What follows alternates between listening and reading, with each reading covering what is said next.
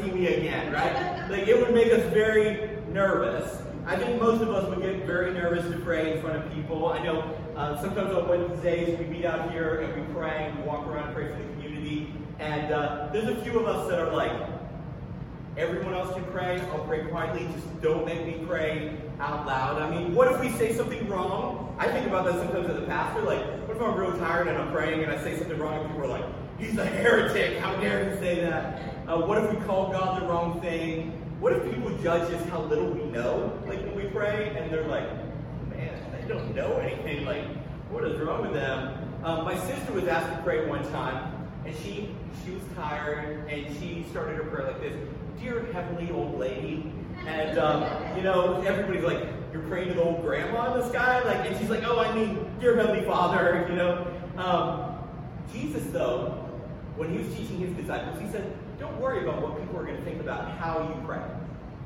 Our prayers aren't for people, our prayers are for God. God's not impressed with the fancy words and the beautiful delivery. Sometimes somebody will get up and they'll pray a prayer. We're like, that was so beautiful. That was just amazing. But you know what? If they had performed Shakespeare, we would have been just as moved. Um, God isn't impressed with their beautiful delivery or how many big words they know or the fact that they have a theology word of the day calendar. He longs for raw, honest conversations with people whom he loves and people who love him. Flowery prayers may impress people, but honest, raw prayers impress God. We've been reading through the Sermon on the Mount, and we pick up in Matthew chapter 6, verse 5. And Jesus says this When you pray, don't be like the hypocrites for they love to pray standing in synagogues and on the street corners to be seen by others. Truly, I tell you, they've received their full reward. When you pray, go in your room, close the door, pray to your Father who is unseen. Then your Father who sees what is done in secret will reward you. When you pray, don't keep on babbling like pagans, for they think they'll be heard if they just say a lot of things. Do not be like them, for your Father knows what you need before you ask. So the point of prayer, according to Jesus, is not to impress people, but to spend time with God. I think the best indicator of our spiritual maturity is not how much we know or how good our prayers sound, but how much we enjoy being with Jesus in prayer. I had to stop, even as I wrote that line this week, and think, do I enjoy praying? Do I enjoy that time? Or am I like, I'm a pastor, this is expected of me. I better pray if I expect other people to pray, right? Just suffer through it. There's more exciting parts of the Christian faith, learning to be a student of Jesus, but you just got to get through prayer.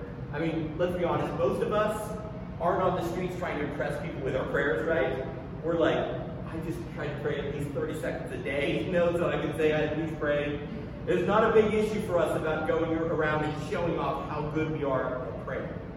I think if there were stats for our spiritual skills, um, my prayer stat would be real low. And I think if we're honest, a lot of our prayer stats would be real low. In the 90s, um, I collected Marvel trading cards, and uh, I actually got rid of them all. There were, my collection would have been worth over $3,000.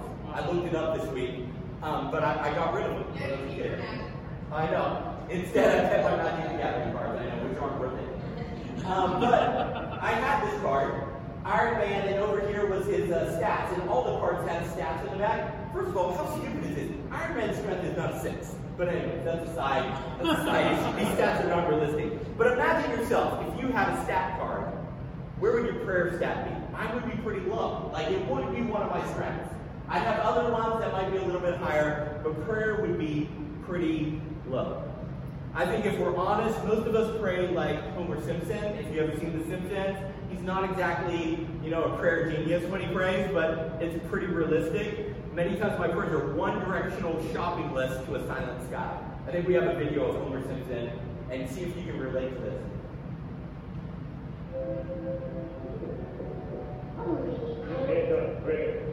Your Lord, God, this is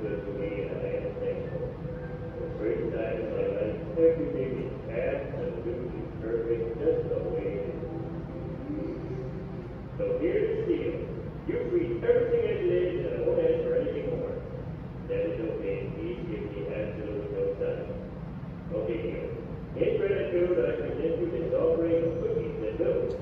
Money is where you give no time. That will be done. It's funny, but it hits a little close to home sometimes, right? Like, God, if you want me to do this, just give me no time. Okay, I didn't hear anything. I'm just going to go ahead and do what I wanted to do all along, you know? And uh, sometimes we use prayer as an excuse. We're like, well, I prayed about it. I didn't really want to do it, but I prayed about it, and God didn't put a huge sign in the sky, so I'm just going to choose to do what I want. And uh, yeah, but now if you disagree with me, you're fighting against God because I said I prayed about it. You know, like we use prayer manipulatively.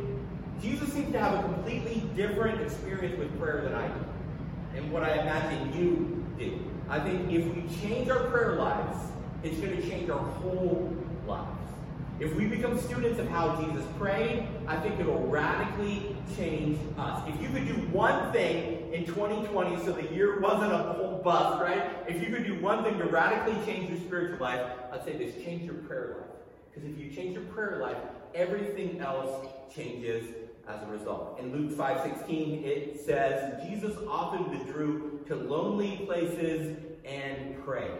He'd go away to a quiet place, he'd go out in the wilderness, he'd go away from people, and he'd pray. Over and over again in the Gospels, the story of Jesus' life and death and resurrection, we see Jesus withdraw from the crowds, even withdraw from his disciples, and pray.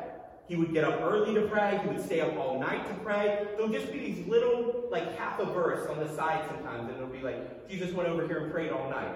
Jesus was up here praying, and so, you know, the disciples were going to do this. He didn't act like prayer was a chore. He acted like prayer was a delight. It was a gift. It was his life blood.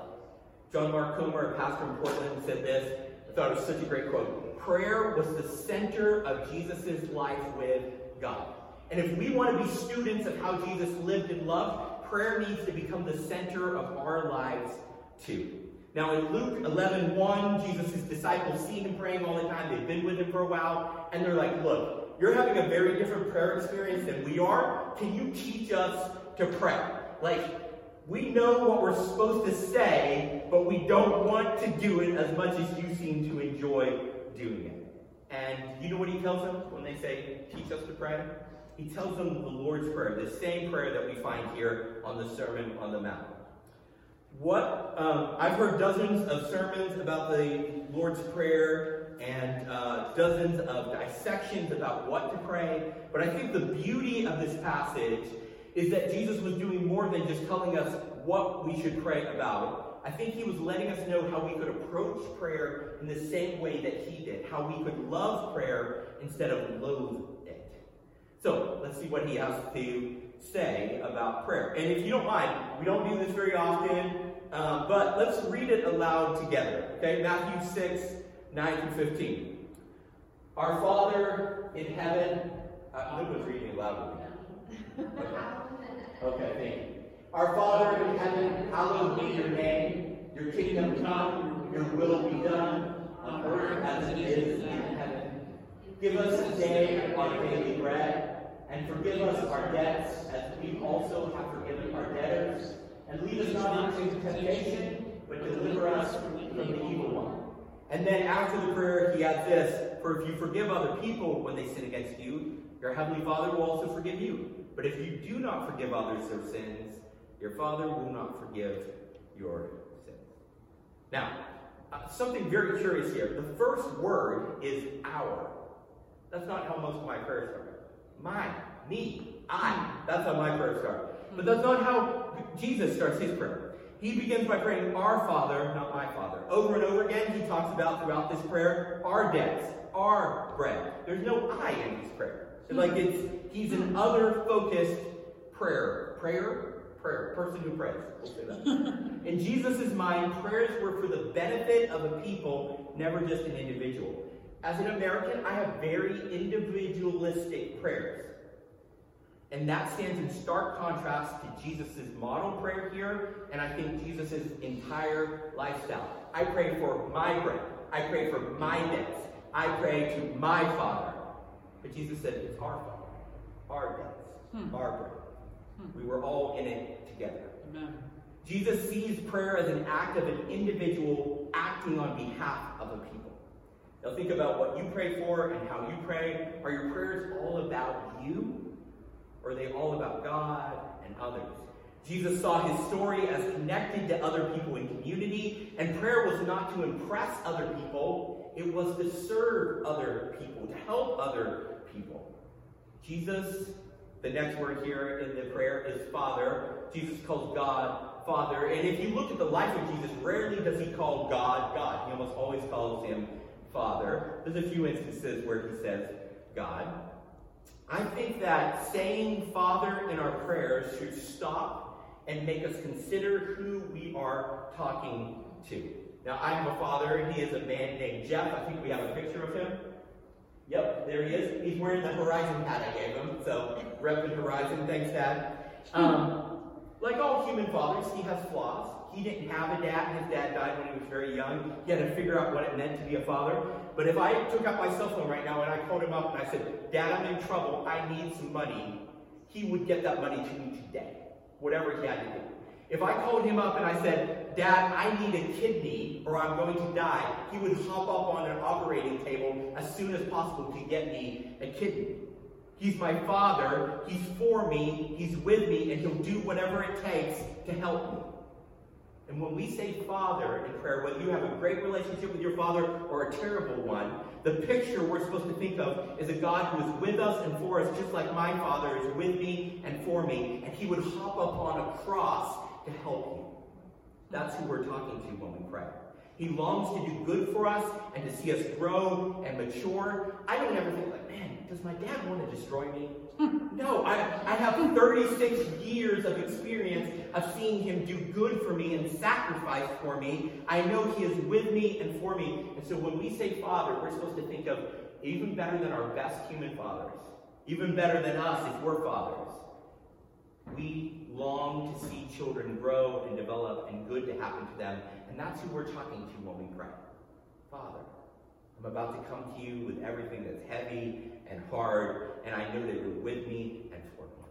The next thing Jesus prays is for the name of God to be hallowed. Hallowed be your name. You know, just a normal phrase you say all the time, right? You know, you're out and you're like, hey, what's up? Hallowed be your name. You know, nobody says that. So what does that mean? I mean, the only time I ever hear about hallows is in October, Halloween, because it was the day before All, uh, All Saints Day, it was a holy night, Halloween. Um, the other time I hear about Hallows is when I watch Harry Potter every year. You know, it's October. I'm like, gotta watch back through Harry Potter and the Deathly Hallows. You know, um, Hallow means to make holy or to honor, to hold up high.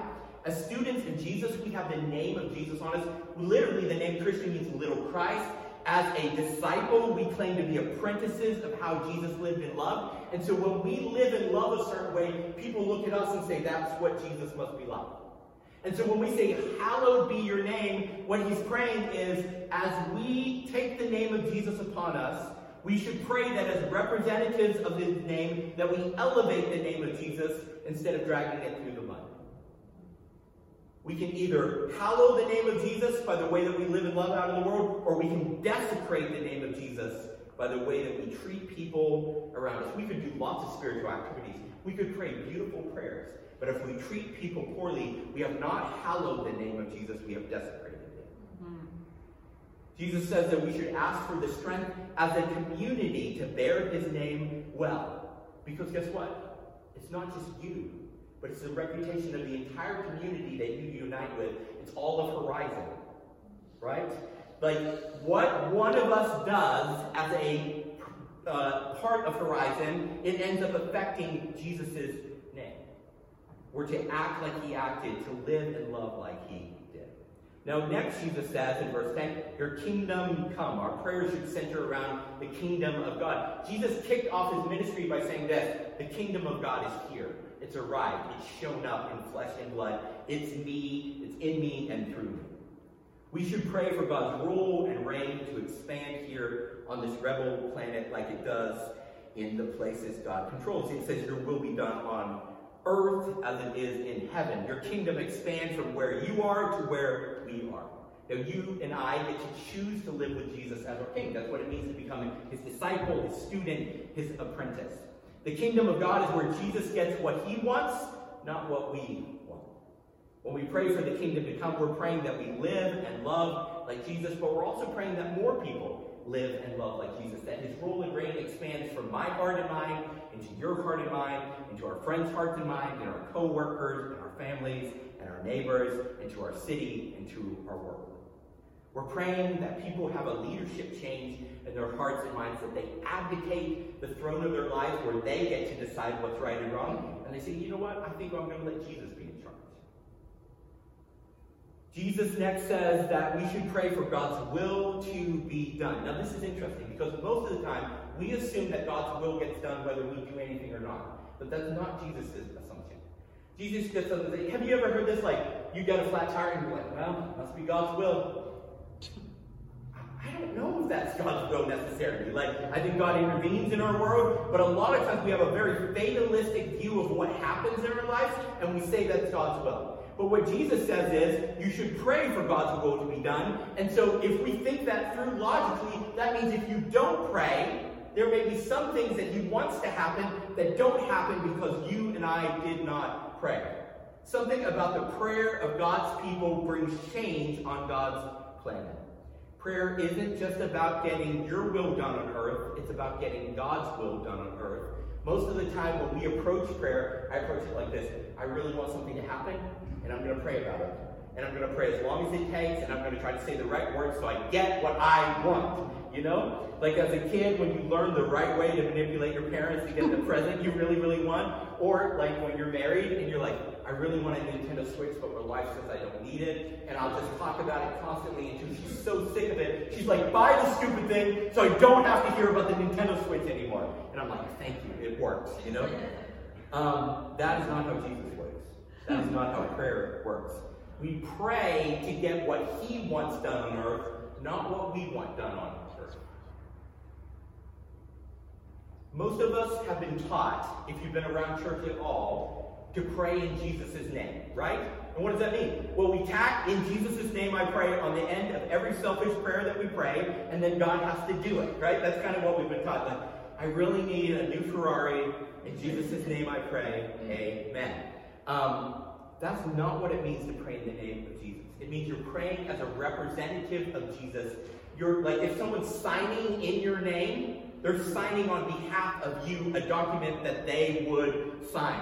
They've given you the authority to act as their representative. When we pray in Jesus' name, that doesn't mean tacking that canned phrase onto the end of your prayer. It means praying for what Jesus would pray for if he was in your shoes, in your situation, in your life.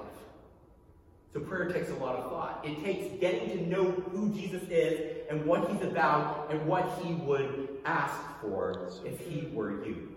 Prayer is a form of discipleship. By spending time with Jesus in prayer, we become like him and we begin to ask for what he would want. We begin to work for the outcomes that he has led us to pray for.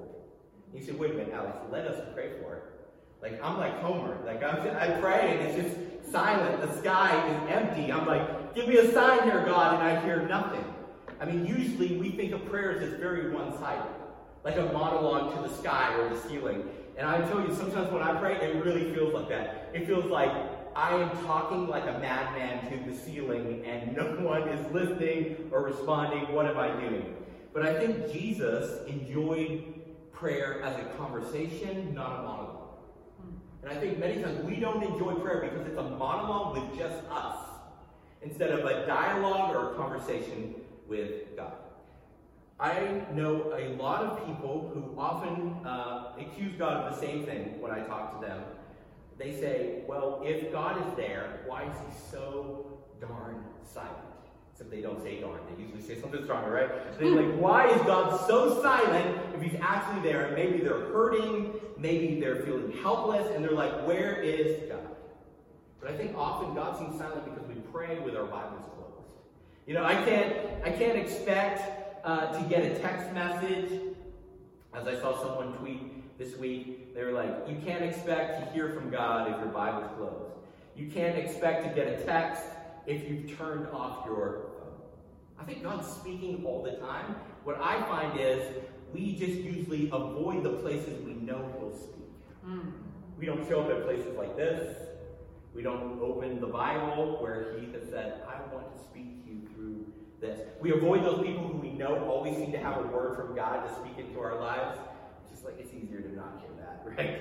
Like I don't want to be bothered with that. I think the God is speaking all the time. The question is whether or not we're stopping to listen, whether or not we're positioning ourselves to hear his voice because I think he's talking and he wants to have a conversation. And we're like, it's a lot easier on my schedule to just have a monologue. Just, you know, you listen to this voice recording I'm going to send to this guy and do what I want. And uh, I don't have time for a conversation. I don't have time for a relationship. Can you imagine if my wife Darby was like, let's never have a conversation? You know, like, you do these things for me, I'll do these things for you. We're never going to talk. I'll leave you messages. She'd be like, bye. You know, like, she'd be gone. I think she was packing up her stuff right there as I was talking. Um, but many times that's exactly how we treat. We give him a list of things we want done, but we don't have a conversation. We don't have time for a relationship.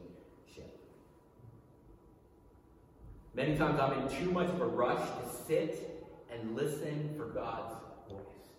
I think perhaps the most important parts of prayer are not when we're talking, but when we're sitting quietly and we're listening.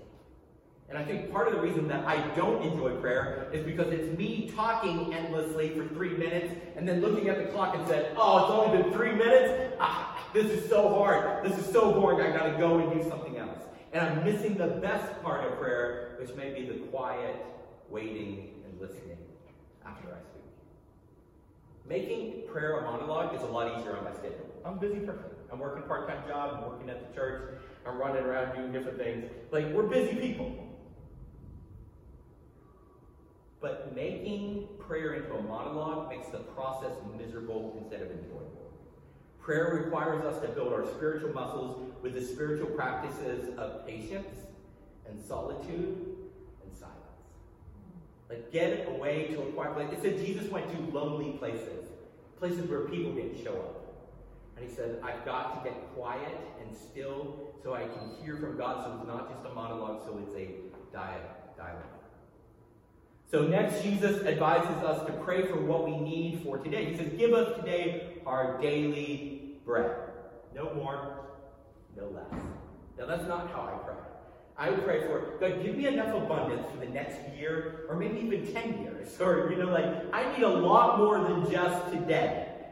Much of good prayer is centering yourself in the present with God. Not dwelling on the past or longing for the future that you don't have, but entering into my present reality with the abundant goodness of God available to me right now. Enjoying God right now. Not in the next life when I die, but into this life, in this moment, right now. The God of the universe, the God who created light and art and sex and music, He wants to meet with us. He wants to listen to us. He wants to meet our present needs. I spend so much of my time and my prayer asking for enough abundance that I can live without a daily dependence on God. I'm like, give me all the spiritual maturity right now so I don't have to go through the process.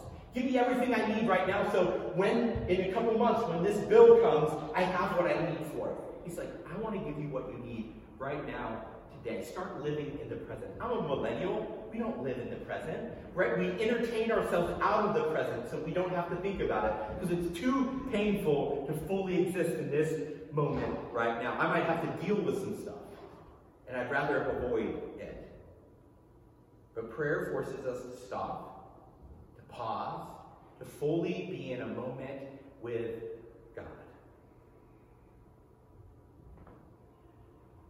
Humanity was designed to coexist with God, not achieve independence from God. Often I ask for things to make me happy instead of finding my deepest happiness in Him. Now, Jesus continues his prayer with this profound statement. You probably caught it when we read through and you were like, What? What is he doing? That's a crazy statement. He says we should pray to be forgiven by the same measure that we forgive the people who have wronged us. Now, in case his audience missed how radical this is, he circles back to it at the end of the prayer, right? In verses 14 and 15, we saw that if you forgive others, your Heavenly Father will forgive you. If you don't forgive, don't expect to be forgiven. So, what does that mean? Will God really not forgive you if you don't forgive others? I think that Jesus makes it very clear in all of his teachings that if we're going to live and love like him, we must forgive like he has forgiven us. He tells all these parables, these short stories, and they're constantly about this. If I forgave you, but you will not forgive someone else something small, how can you truly say you've been forgiven? In other words, when we forgive others, only when we forgive others do we truly internalize that we have been forgiven by God. If you struggle to believe that you are loved by God, that you are forgiven by God, you might struggle because you have not shown forgiveness to the people who have wronged you. If you want to lean into the forgiveness of God and really enjoy it, then you need to practice forgiveness. We're only going to fully realize how forgiven we are as we practice that same radical forgiveness He has shown us. Now, Jesus goes on here and He says, Lead us not into temptation. Which you're like, okay, why do I need to pray that? Is God in the habit of leading me into temptation? I got enough trouble getting into temptation on my own. I don't need God leading me there too, right? Like, let me go. I'll find temptation on my own. There's nobody needs to lead me. I find it perfectly fine by myself. Is this saying that God is testing us, like He's leading us into traps like a lab rat? You know, He's like, I built this maze, I'm going to drop Him and see if you end up in the trap. No. Uh, the translation here into English is a little tricky, um, but what He's saying is, becoming like Jesus does not mean you will have the easiest life possible. I think you'll have the most abundant, most fulfilling life, but the easiest. If you follow God's leading, if you follow in the footsteps of Jesus, it's going to lead to some trials. It's going to lead to some temptations. It's going to lead to some hard things because you didn't pick the easy path. You picked the meaningful path, the path that matters. I believe that nothing worth doing is easy. Think about the person that you fell in love with. Think about going to school. Think about having children, or like Darby and I trying to adopt. That process has not been easy. But once we have that child in our arms, it'll be worth it. The most difficult things are often the things that bring us the most joy and the most value to our lives. Following Jesus is no exception. But we have an unhealthy expectation in our culture that the easiest path must be God's will. That is not what I see in the Bible, and that's not what I've experienced in my life. Don't confuse the path of least resistance with the will of God. The will of God led Jesus into the desert to fast for 40 days and be tempted by the devil. The will of God led Jesus to the cross to die to rescue us all. Great things happen but many times they are not easy, they are full of difficulty and pain. In Matthew 7 13, Jesus said, Enter through the narrow gate. The path that I'm walking through is a narrow path.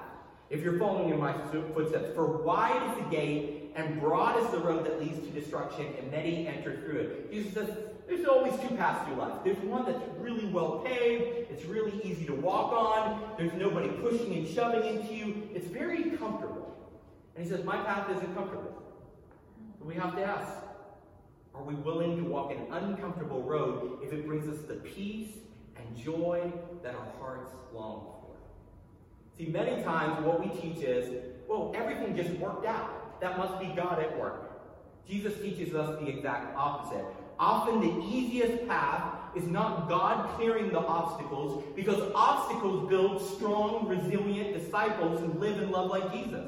He says that over and over again. We can turn to the book of James and he's like, hey, when you go through a trial, it builds patience. It makes you more like Jesus. It's good for you. Often the clear path has not been cleared by God, it's been cleared by devils to lead you as far from God as possible by making your life as comfortable so you can live as independent from God as possible.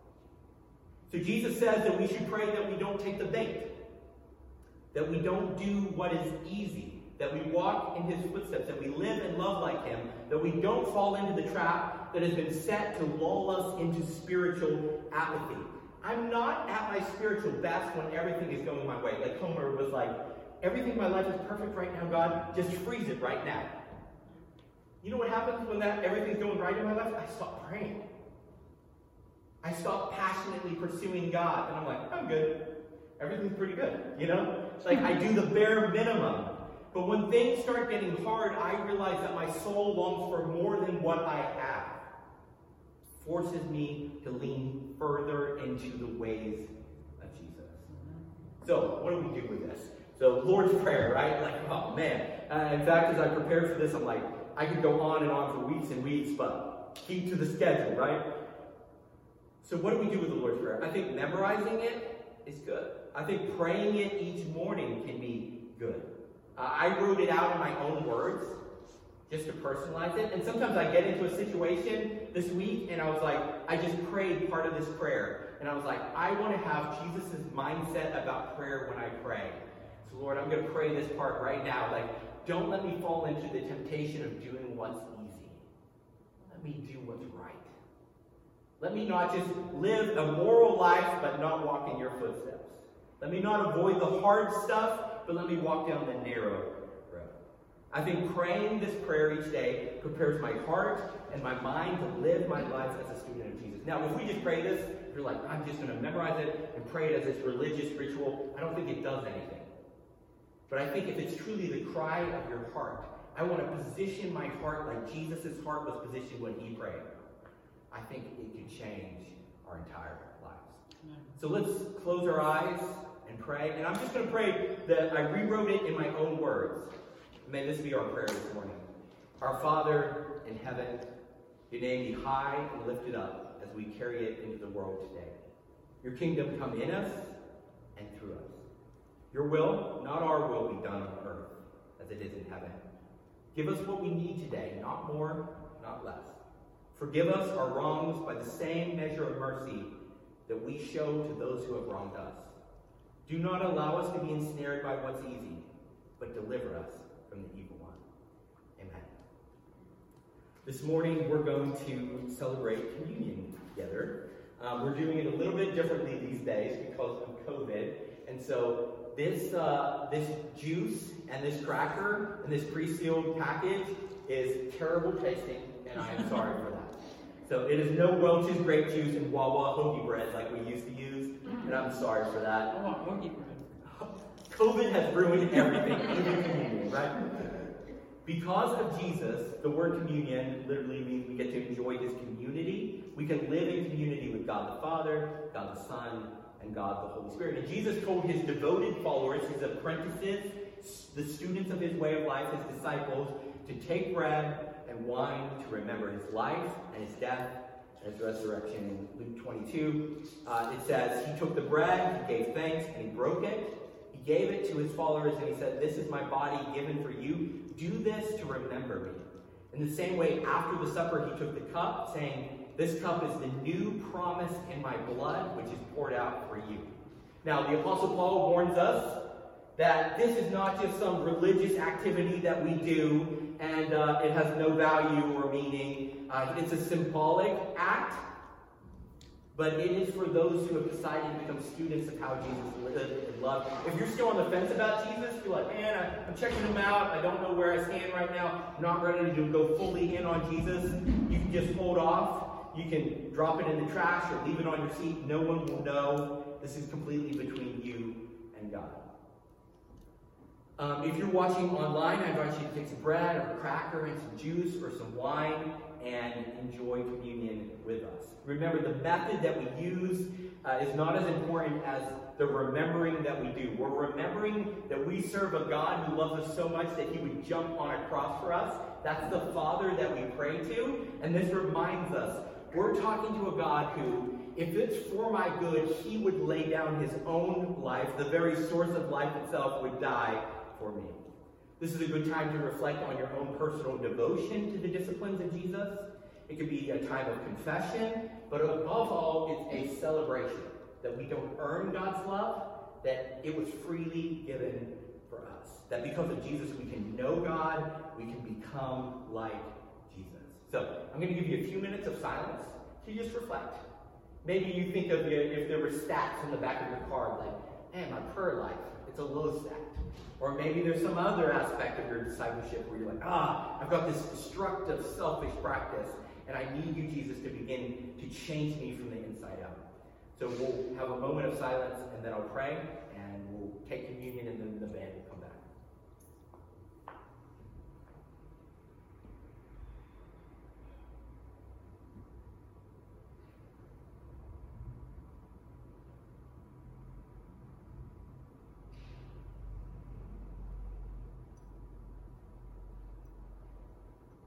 Father, thank you for your willingness to go to the cross for us. Did not do anything to deserve your love, and yet you love us anyway. Thank you for coming and teaching us to live like you. Thank you for dying to rescue us from sin and death. Thank you for coming back to life to prove that even death cannot separate us from your